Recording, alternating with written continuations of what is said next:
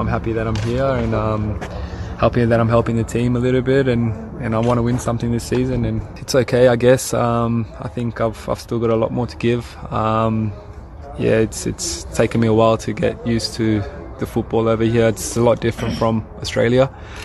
Um, but so far so good and, and, like I said I'm, I'm happy to be here. In Australia um, the football is it's not as direct as, as South Africa. Um, we look to play uh, a lot more so um, I think it's it's taken me a while to get used to the quick transitions that South African football has to offer, and um, I'm slowly adapting and, and, getting used to it.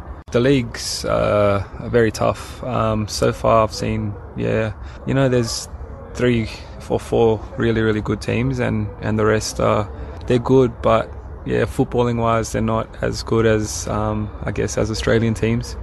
Um, you get like the Sundowns, the Pirates that play good football, and then oh, Super Sport as well, and then the rest are kind of um, a battle sort of thing. So um, yeah, you're gonna I'm gonna have to get used to that. Uh, compared to Australia, because everyone tries to play actual, uh, even the bottom teams try to play football out of the back and and building up. Um, and here, yeah, like I said, against like the Polokwanes, the the Highlands Parks, the um, the lower teams, not lower, but yeah, the not the not so big, play a lot direct, and and it's kind of hard for midfielders to get used to. But it takes time to get used to, and hopefully, um, hopefully, I do.